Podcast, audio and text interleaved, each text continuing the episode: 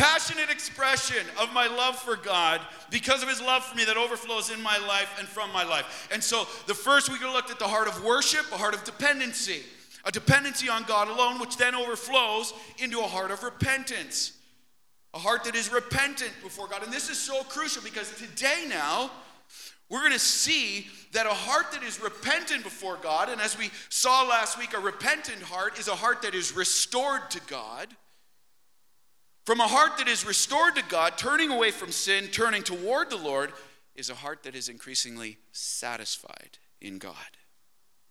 Satisfied in God. Now, why is it so important? I mean, why would God write a psalter of 150 psalms, many of which continue to exhort us be satisfied in the Lord alone. Why is this so important? Because here, write this down. This is a key truth for today. What we think will truly satisfy us is what will ultimately have our worship. That's a sobering truth. What you and I think will truly satisfy us is what will ultimately have our worship. Just sit on that for a minute. Think about the magnitude. What we long for is ultimately what we will worship. And there's a problem if you look around society. You could just look even in our own lives this past week. The problem is we seek satisfaction and we long for things that can't truly satisfy us. And we live in a world that promotes these things as if they can satisfy us. What are some examples? What do you mean? How about this? Relationships. If I just get a spouse, then I'm going to be satisfied. Really? Spoiler alert, it won't work. If I just have kids, then I'll be satisfied. Spoiler, that won't work either love our kids. It doesn't work. Oh, if I just get that job, if I just have the position, I'll be satisfied. That ain't gonna work. If I just have a, a little more money, then I'll be satisfied. If I just have my health, then I'll be satisfied. Really? You sure? You sure about it? You're gonna bank everything on that. If I just have enough food, and I just can eat enough to numb my anxieties and numb my worries and fears, then I'm going to be satisfied. No. If I just have enough stuff, if I just have possessions, I'll be satisfied. If I just have enough entertainment, I'm going to seek my satisfaction in binging on Netflix. The whole idea of Cineplex saying, escape with us. What do you need to escape from if you're satisfied in the Lord? Well, if I just if I just have enough sex, then I'll be satisfied. If I just have comfort, then I'm going to be satisfied. If I just get out of this sticky situation, then I'm going to be satisfied because I got my comfort, I got my leisure. See this? We see all of these things. And the result is this we live lives longing for these things, and we give our worship to them. And here's the result empty, broken, and we are left wanting. Why? Why? Because we forsake the true worship of God, the one whom all true satisfaction is found in. And we give our worship to idols. Idols that will always overpromise and always underdeliver. So, the question we need to ask, that we should be asking right now, is this how do we live with a heart of worship that is increasingly satisfied in God alone? How do we do that? How has God showed us that is cultivated? And so today we're going to see three postures of the heart that we must increasingly embrace if we are to live with a true heart of worship for God that is satisfied in Him alone. Three postures of the heart. Let's stand to honor the authority of God's word. Psalm chapter 63, we'll read verses 1 to 4. My soul thirsts for you. Verse 1 O God, you are my God. Earnestly I seek you. My soul thirsts for you. My flesh faints for you, as in a dry and weary land where there is no water. So I have looked upon you in the sanctuary, beholding your power and glory. Because your steadfast love is better than life, my lips will praise you. So I will bless you as long as I live, and in your name I will lift up my hands. Hear the word of the Lord, loved ones. All God's people said, Amen. Let's have a seat. Well, a heart that is satisfied in God alone, we see from these first four verses. Here's the first posture a heart satisfied in God alone desires God's presence earnestly. Desires God's presence earnestly. And the question that we are confronted with from these four verses is this Satisfaction in God flows from a desire for God. Do I want Him above all? There's a question. Do I want Him above all. Let's get some context here. You see in the subtitle there that David is writing this psalm, and he's writing it, and he's hiding in the Judean wilderness. There's a pic of the Judean wilderness, not exactly your Club Med.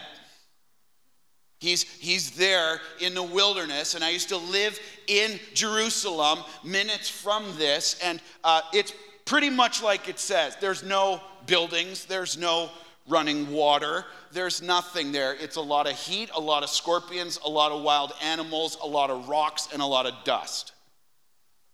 This is where he's writing the psalm from, hiding in a cave by the Jordan River. And he's either hiding from King Saul, there's one of two situations he's in. King Saul, when of course King Saul wanted to kill David, so David's off running, and you can read about that in 1 Samuel 23. But more likely, as we're going to see in this psalm, He's hiding from his son Absalom. Absalom, which, if you remember from uh, 2 Samuel 15 to 17, Absalom storms into Jerusalem in a coup with a bunch of the Israeli military and overthrows his dad. David flees with a bunch of people into the Judean desert. His own son wants to kill him, and he's being hunted. And so the Psalm's focus is David's intense love for God and his longing to see and worship him in the temple. Where's the temple? In Jerusalem, back into Jerusalem, to go back in. He's longing for it. And it's a declaration of David's commitment. Notice this. Imagine yourself in that desert. It's his declaration of his commitment to be satisfied in God alone, no matter his circumstances. And this commitment to seek the presence of God and worship Him in the midst of the trial, it gives us instruction in worshiping God, flowing from a growing satisfaction in Him alone, no matter our circumstances. And so we first see in verse 1, we see that to do this, notice where David turns right out of the gate in verse 1. He says, Oh God, you are my God. Who does he turn to? David turns and cries out to God. How? By remembering who God is. Notice he says, Oh God, you are my God. The Hebrew there for God is Elohim. Elohim, which means, you love this, the supreme God over all, the only true and faithful God, and the great God. He turns to God in the desert and says, You are my God. You are sovereign. You are over this. You are great. He says, You're not just, but notice this. He says, You're not just a God. Notice the words, first, verse 1. Oh God, you are what? A God? He says, You're my God. What does that indicate? Personal, intimate relationship. God completely transcendent, yet completely immanent with David in the trial. And because of this, he says, notice, keep reading verse 1 right in the text. Earnestly I seek you. Now, the word earnestly there, circle that in your Bibles. The Hebrew there for earnest means in the dawn. It means I'm getting up early to seek you and not just seek you in the dawn, but to seek you diligently, longingly. Why? He goes on to say, because his soul feels like it's in a land of drought with no spiritual water to refresh him. Here's a picture of David's soul. Anyone here in a spiritual drought this morning? Anyone feeling needing a soul refreshment from the presence of God today?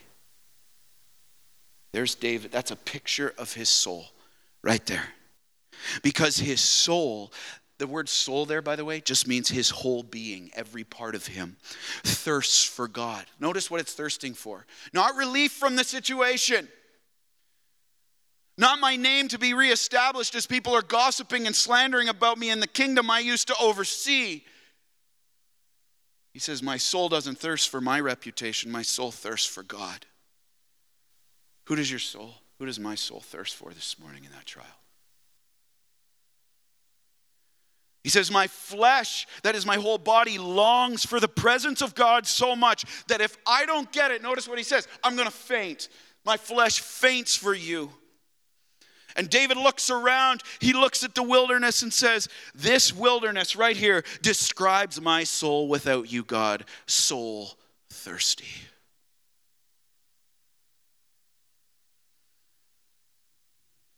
And then in verse 2, notice what contributes to this longing.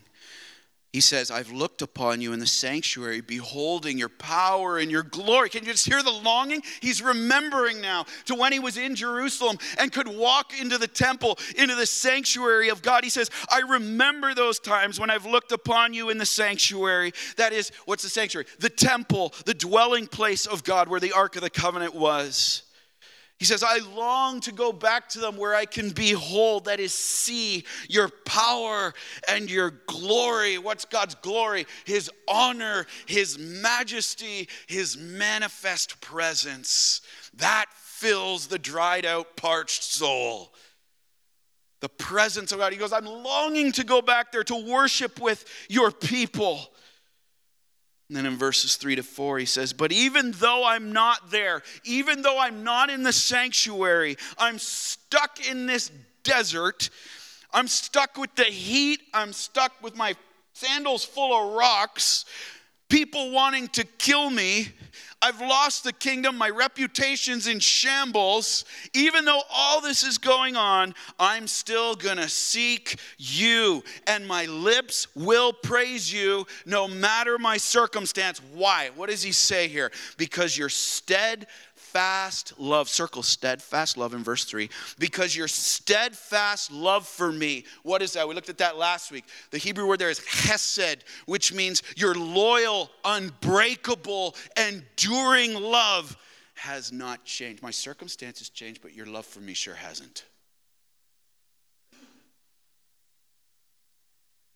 My circumstances changed, but your love for me. That's why you can't put your satisfaction in anything that can be taken away.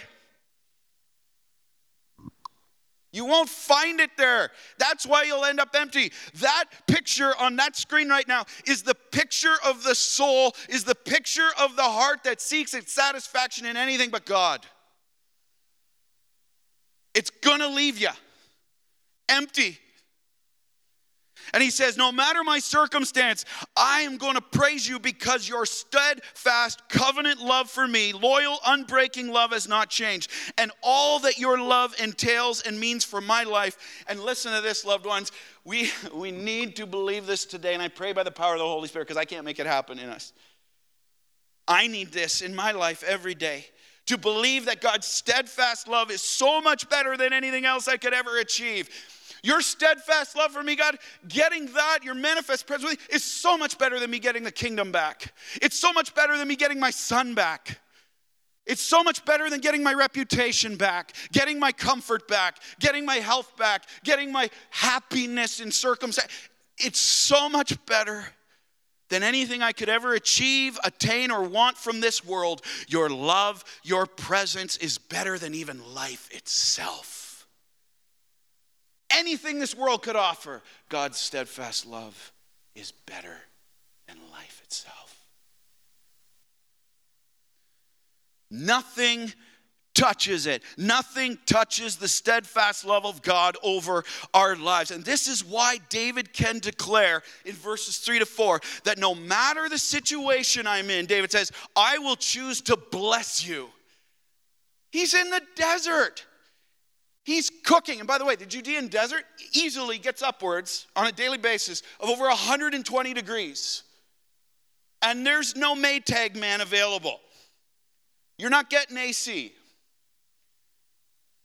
He says, but in the midst of that, In the midst of my grief that my son has turned against me, in the midst of my fear that people want to kill me, I am choosing to bless you. Let's get clarity on what that word bless means. When we sing that song today, bless the Lord, O my soul, here's what you're saying. Ready? I adore you on bended knee. I will adore you. I will humble myself before you. And here's the beautiful second half of that word I will enrich your reputation in the eyes of man. I will declare you. This is why worship is a life of witness. Because whose reputation do we want to enrich when we're going through the trial? Most of the time. Us or the Lord? Get me out of this situation. Get my comfort back. Establish my reputation. Whose reputation do we want to enrich?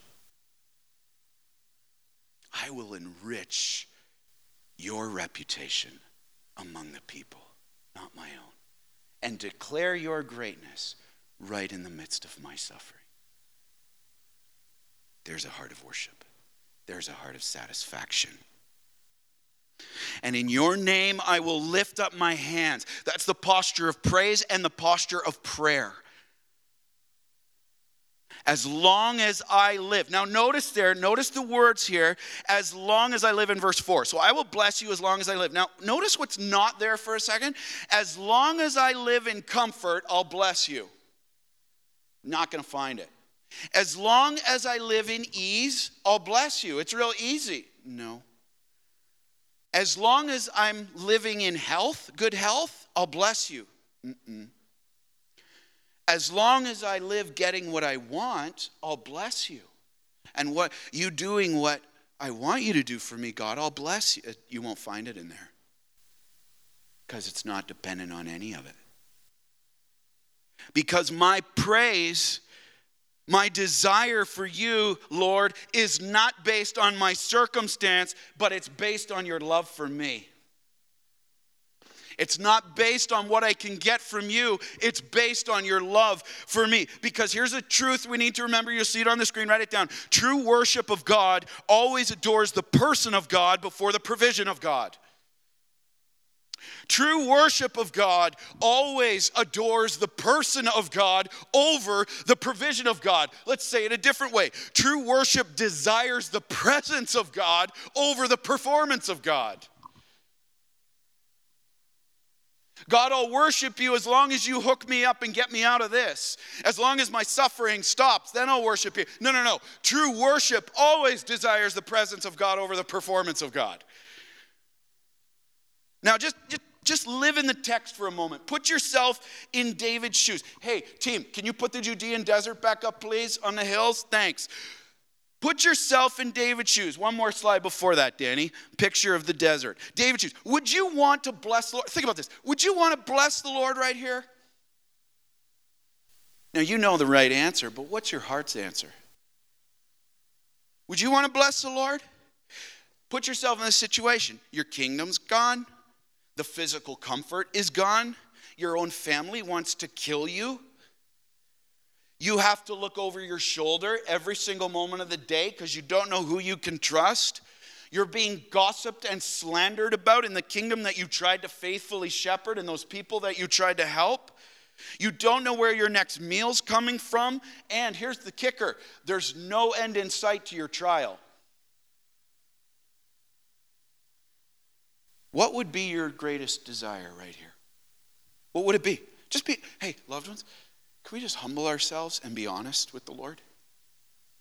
What would be your greatest desire? What would be, I was so convicted with that this week. Would it be God's presence with you in that trial or his performance for you to get out of it? What's your greatest desire? Would his presence be enough for you to fill the thirsty soul? Would you pray? Would your prayer be earnestly, God, I seek you? And even with everything going on, my soul thirsts for you alone. And above all, I want you more than my comfort. I want you more than my deliverance. Look at it this way litmus question. If God never gave you anything else, think, be sobered. If God never gave you anything else except the promise of his presence with you, would he, would his love be enough for you? Let's break this down to today's stuff. You don't get the spouse that you think you want. Stay single. Maybe you lose a spouse. Is his presence enough for you right there? You don't get the children that you've been crying out for. Is his presence enough for you? Or you lose a child?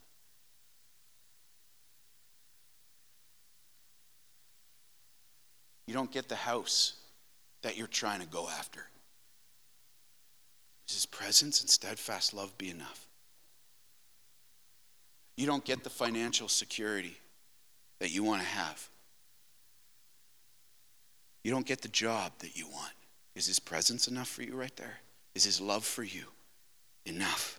You don't get your comfort. Your healing doesn't come from that sickness. You don't get the grades that you want to have, students. Is his presence enough? Would you be able to lie on your sick bed and say, I will bless you as long as I live, regardless if the healing comes?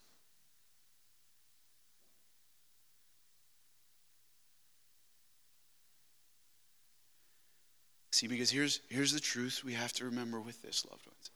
You see it on the screen. If God is not enough for you without that provision, He will not be enough for you with it.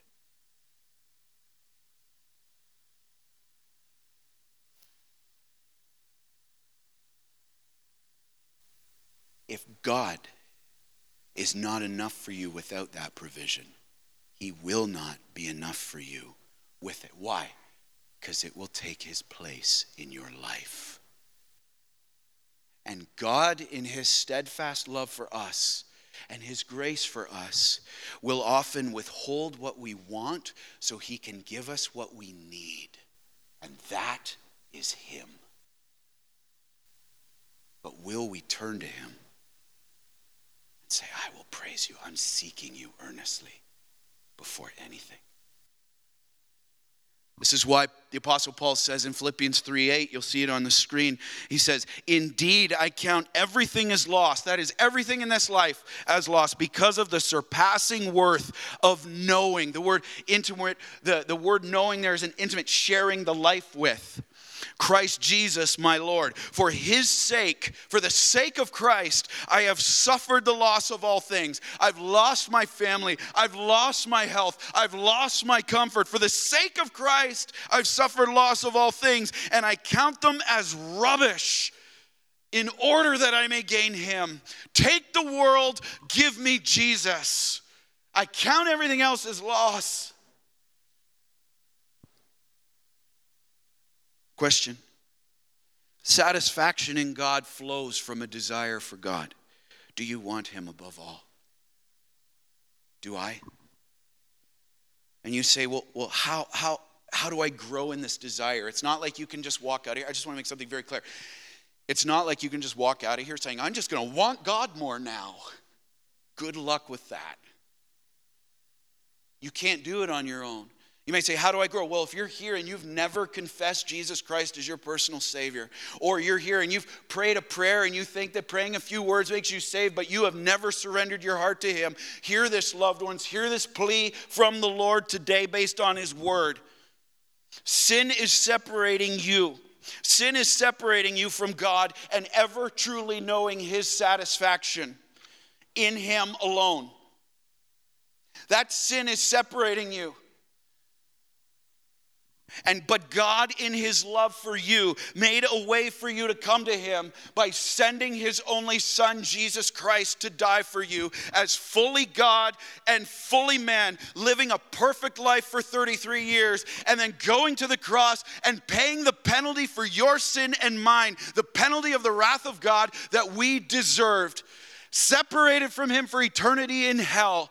Jesus paid that price, was buried for three days, and rose again victorious over that grave, so that if we confess his name alone, the name of Jesus Christ, we would be saved and forgiven of sin and start to know for the first time our satisfaction in God alone. And you're here maybe and you've confessed Christ as your Savior. Here's, here's where it all starts just a simple prayer. Ask Him. Ask Him. Say, Lord, help me to want you more. Help me to want you more than my comfort. Help me to want you more than getting that provision. Help me to want you, or even kick it back one question earlier and say, Lord, help me to want to want you more. Help me to want to want you more. This is why Psalm 90, 14, I love it. Here, here's a great prayer to start your day with. It says this Satisfy us in the morning with your steadfast love. I'm not seeking satisfaction in the outcome. Satisfy me in your steadfast love. Why? That we may rejoice and be glad all our days. Help me to want you more than the satisfaction I'm seeking in the things of this life. Give me faith to believe, Father, that in your presence is the hope and the peace and the strength and the faith and the love and the mercy and the compassion and the grace and the joy and all that I need. Give me the faith to believe that it's found in you and not what my flesh wants to seek right now. Help me to want you more. This is where a satisfied heart starts. Satisfied in God alone, desiring God's presence earnestly. And in this desire, we see this next in verses 5 to 8.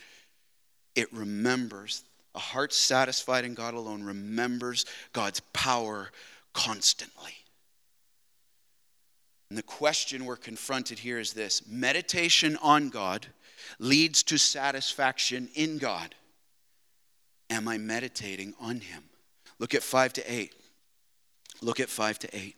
David goes on, My soul will be satisfied as with fat and rich food, and my mouth will praise you with joyful lips when I remember you upon my bed and meditate on you in the watches of the night. For you have been my help, and in the shadow of your wings I will sing for joy. My soul clings to you, and your right hand upholds me. See, David then declares that his soul, remember, it's his whole being, will be satisfied abundantly in God alone. By the way, the Hebrew word there for satisfied, it's not like just some surpassing, like, okay, I'll be satisfied for a moment. No, no, no. An abundant satisfaction, it means one's every spiritual and emotional desire fulfilled. You, does that blow your mind? Every one of your spiritual and emotional desires fulfilled in the presence of God. Every one of them. No wonder we can be satisfied. He says, it'll be as if he's, just keep reading, I love the imagery here. He says, it'll be as if he's at a banquet filled with rich food. He's like, David's like, being in your presence, walking in your presence like walking into the Mandarin every day and never leaving. It's like a banquet filled with rich food, and he would praise the Lord with joy as he continually remembered and meditated on who God is and what he's done. And notice when he's going to do this, it's not like, well, just in my quiet time in the morning, and then I'll just go about my life. He says, I'm going to do this at all hours, including the watches of the night. You see in verse 6 there, where it says watches of the night, there were in the Old Testament, there were three blocks of time for the evening. 6 p.m. to 10 p.m., 10 p.m. till 2 a.m., and 2 a.m. to 6 a.m. These are, and each of them was a watch of the night. All hours is the picture here. I will meditate and remember.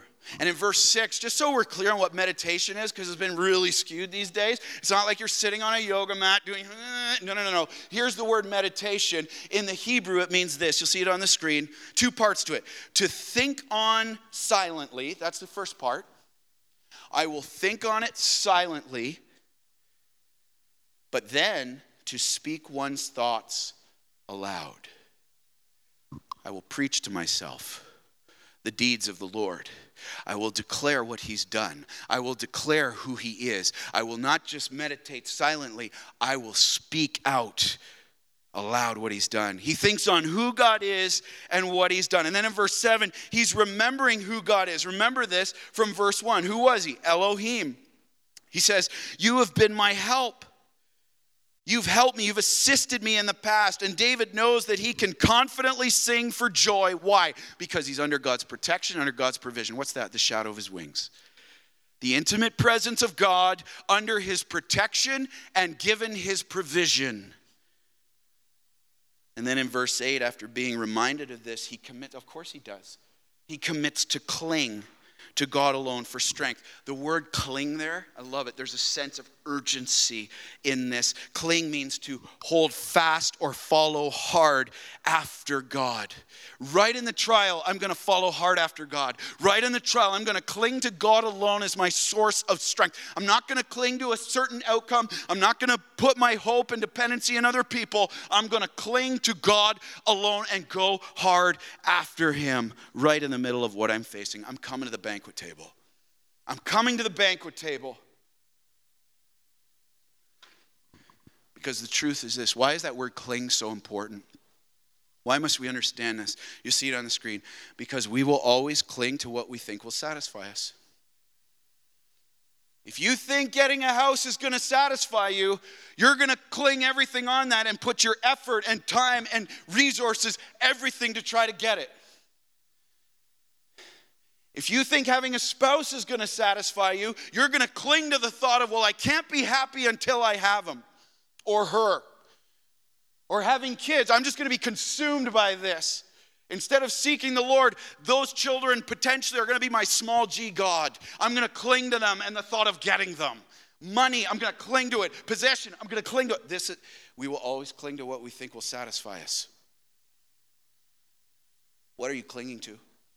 Who are you clinging to right now? Look around. This world, what does it promote this? Cling to money, cling to people, cling to status, cling to possessions, cling to entertainment, cling to comfort, cling to alcohol, cling to yourself in pride, cling to your own reputation. Don't worry about repentance, cling to your reputation. Cling to your own strength. Don't call on the Lord. Cling to your own wisdom. Don't call on his name in prayer and think that these things have the power to satisfy and deliver us. See, the world says if you cling to those things, you're coming to the banquet table. Listen, you're not even getting the scraps from the banquet table when you go after those things. They'll leave you parched, they'll leave you empty and dry and broken, searching for more. You're not being satisfied by going after those things, you're being starved. And so am I. And if we are to find satisfaction in God alone and cling to Him as our sole resource in our trials, in our situation, then we must constantly remember who He is and what He has done for us. See, here's the thing here's a tool of the enemy the enemy loves it when we leak, he loves it when we forget how God has provided again and again. He loves it when we forget who we are in Christ Jesus through the gospel. He loves it when we forget and we get our eyes off God and we put our eyes on ourselves, we put our eyes on our situation. This is what the enemy loves to do. He loves to mess with our heart and our head. Get them off God, get your eyes on your situation, put them on your fear or anything else, your worry, your anxiety, just anything else that's not God. Put your eyes there. Focus your heart. Because then we start committing what's called like a suicide. We start to assume the worst. Well, what if this happens and this and this and this? And then we start to get more fearful. And God's like, put your eyes on me. Stop striving for scraps. I'm waiting at the table to satisfy He loves it when we leak. See, we must constantly direct our eyes and hearts off the situation and direct them to the one who is Lord over it. Hear this, loved ones. Get your eyes off your situation and put them onto the one who's Lord over it, the one who is great and sufficient and all powerful and loves you with a steadfast love. He says, I have not forsaken you. You come to me. Get your eyes off that, put them on me. I'm over this. I'm with you. Come under the shadow of my wings and see the satisfaction of the Lord. Come and taste and see that the Lord is good. The one who's standing, arms outstretched at the banquet table, declaring, Remember who I am and what I've done for you. I have been and always will be enough for you. Someone needs to hear that this morning. Maybe just me. Where are your eyes? Meditation on God leads to satisfaction in God. Are you meditating on Him? What situation right now that you're right in the middle of do you need to do this? Get your eyes off it, get them to the one who's over it. What is that for you? Just write it down and say, God, I'm choosing right now to bless your name and get my eyes. Help me. Help me because it's hard. It's hard. Help me to trust you. And so, how do we do this? If we're going to meditate on God, what does God give us through His Word? He's so loving, He makes it so clear. What does God give us through His Word to help us remember and meditate upon Him? Four things. Ready? Get ready this. Through, we meditate on God through running to His Word. Run to His Word. Philippians 4 8 and 9. I love this. Watch this. Go ahead. Finally, brothers, Paul says, whatever is true, look what we're called to meditate on. Whatever's true, no assumptions. What's true? Whatever is honorable, whatever is just, whatever is pure, whatever is lovely, whatever is commendable, if there is any excellence, if there is anything worthy of praise, look at this. A, here's the command think on that. Think on those things. Why? That's the character of Jesus Christ, put in one verse right there. Get to Jesus run to the Word of God Himself. And look at look what happens. Here's the promise. What you've learned and received and heard in me and seen in me, practice them. Do this. Meditate. All the watches of the night, do it. When you wake up feeling scared, do it. When you wake up in the morning, do it. When you're on your way to work, meditate on it. Look, and the God of peace will be with you. Now, before you take that down off the screen, I want you to see that last verse. And the God of peace will be with you. Notice what God doesn't say there. He says, and I'm going to give you my peace. Uh uh-uh. uh The God of peace will be, what's that? His presence.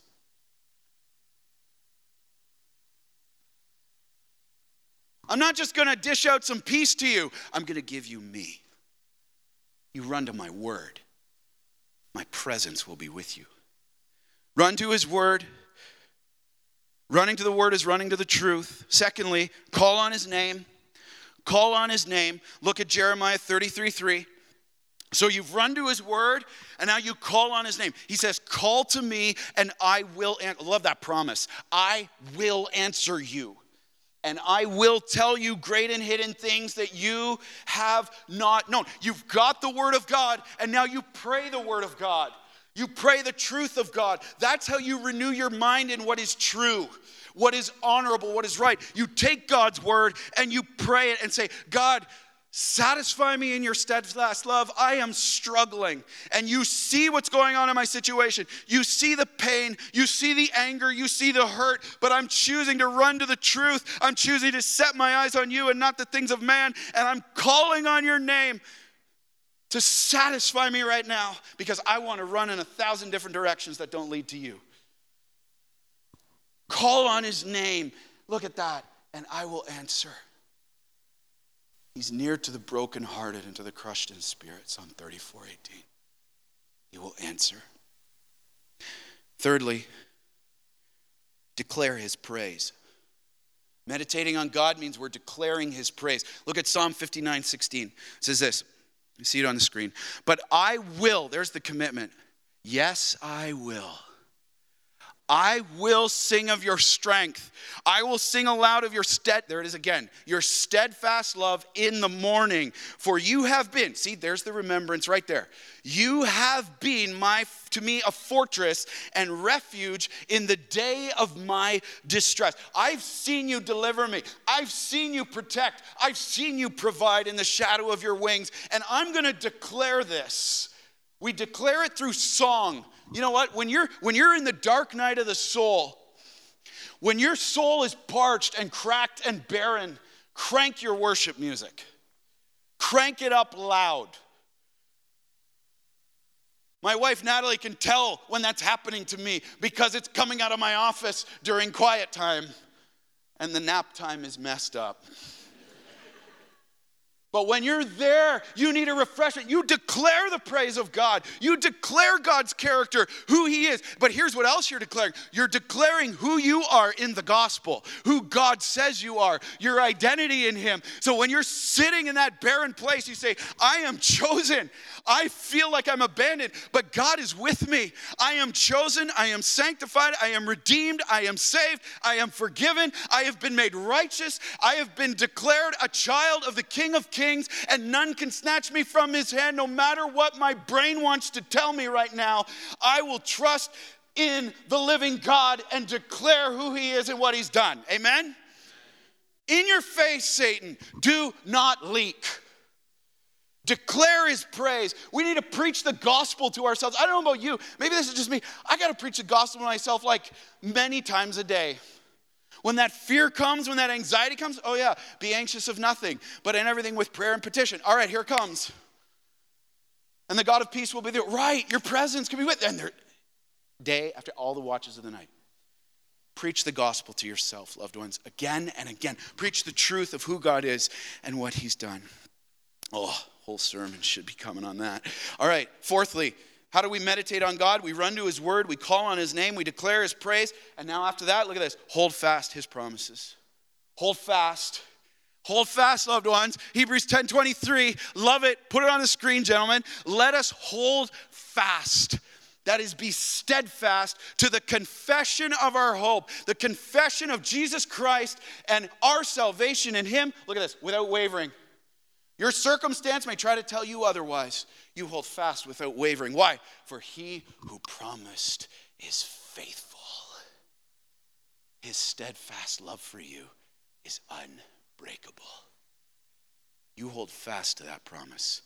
All of those promises, over 3,000 of them in God's word, have their yes and amen in Jesus Christ. You hold fast.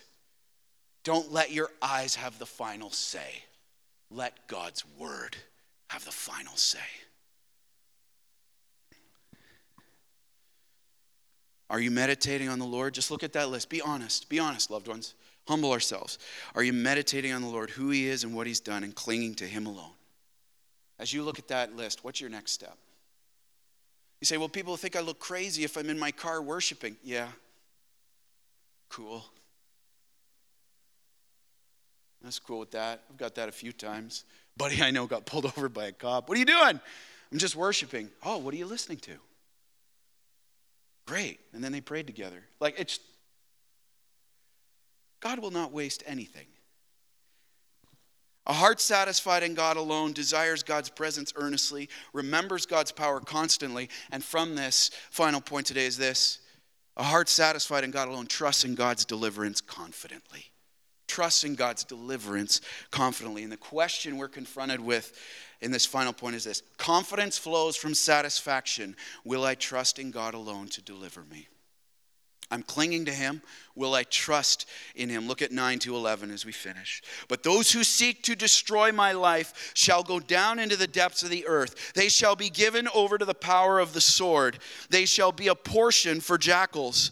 But the king shall rejoice in God. All who swear by him shall exult, for the mouths of liars will be stopped. See what happens here? David now moves from a posture of remembrance to a posture of confident expectation in God, not in himself, not in his own abilities, in God to deliver him through the trial he's facing. Now, recall, here's his trial enemies coming against to kill him, thousands of men from Jerusalem hunting him down. They're lying about him to the people of Jerusalem. And as such, here's what's happening here. As with anyone who opposes a believer in the body of Christ, a true believer, to oppose a true believer is to oppose God himself. And that's what these men are doing because David was God's chosen king. They're opposing God. How well do you think that's going to go? And so David declares, he says, they're going to go down to the depths of the earth. What's that? The grave, the place of the dead, the Hebrew means. God will bring them down by the power of the sword. God will fight for his children. And they will become a portion for jackals. That's like, that's some crazy language there. Here, what are we talking about? Jackals. Here's our little jackal right here. This is a Judean desert jackal, and there's thousands of them. And they run around and they eat garbage and rodents. And David says they're going to become a portion for these. They're going to feast on the unburied bodies of God's enemies. Little graphic, huh? Uh huh. Yeah, there you go. Right? The picture here David's giving is of utter destruction. By seeking to destroy God's people, they would bring that very destruction on themselves, and their mouths, the lies would be stopped. And in verse 11, because of this, you can see there, because of his trust in God to deliver him through the situation, birthed by his satisfaction in God, in knowing, here's what we need to know today that whatever would happen to you in your situation, whatever would happen to David, it needs to be anchored in God's steadfast love for him, that God will not allow anything that is not loving to allow. And what is needed. And because of his satisfaction, that God is sufficient for him no matter what happens, David can confidently state that both he and all who swear by God, that means give their allegiance to him, that means now, today in the new covenant, a personal relationship with Jesus Christ, repenting of your sin and turning to him alone as your Lord and Savior. Hey, here's the beautiful truth they will rejoice not only through the trial, but at their deliverance from it, either in this life or in the life to come. The truth for every follower of Christ is this God is on the way. It will deliverance will happen in God's time and on God's terms. Deliverance will happen in God's time on God's terms in this life or the life to come. And it may not be in your timing. God, I want you to work right now. It may not be in your timing. It may not look like what you want it to look like, but it will be exactly when it's needed, exactly what is needed, because it comes from the hands of a perfect, all powerful, wise God out of his steadfast love for you. Rest in this today. Jesus Christ is coming to deliver you if you are saved in him. He is the victor. He always has the final say. And this is why, last quote on the screen satisfaction in Christ always leads to the exaltation of Christ. Always. That's why David says, I'm going to rejoice. We always have a reason to rejoice. Our enemy is defeated, and our deliverer is coming. Before the trial, we can rejoice. In the trial, and from the trial. A heart of satisfaction is a heart of worship that comes from a heart satisfied in God alone, desiring His presence, remembering His power, and trusting His deliverance. Hey, loved ones, where do you need to turn to Him today? Let's pray. Jesus Christ, you are our deliverer. Jesus Christ, you are a victor. And Lord, I don't know what every person in this room a lot of people in this room. I, I don't know the trials they're going through, the deserts that they're feeling, the parched souls that they have. I don't know what's contributing to that, but you do so intimately. And I pray right now they would just call out, God, you are my God. Those who, by your mercy, have had their eyes open to say, I need to be saved through Jesus Christ, even today, right now they would just be done running, finding, trying to find satisfaction in the parched areas of this world and run to Jesus and say, Lord, I need you. Forgive me of my sin. I confess you as my Lord and Savior. And Lord, you call us through your word to get our eyes off our situation and to get them on you. Holy, holy, holy is the Lord God Almighty, our deliverer, our victor, our friend, our king, our father, the head of this church. Jesus Christ, the one who dwells in unapproachable light. Lord, I pray that as we respond in this last song, you would get our eyes off ourselves, get our eyes off going what's going on around us, and get them upon you and your steadfast love, that you would truly be everything for us. Hear our cry in Jesus' name.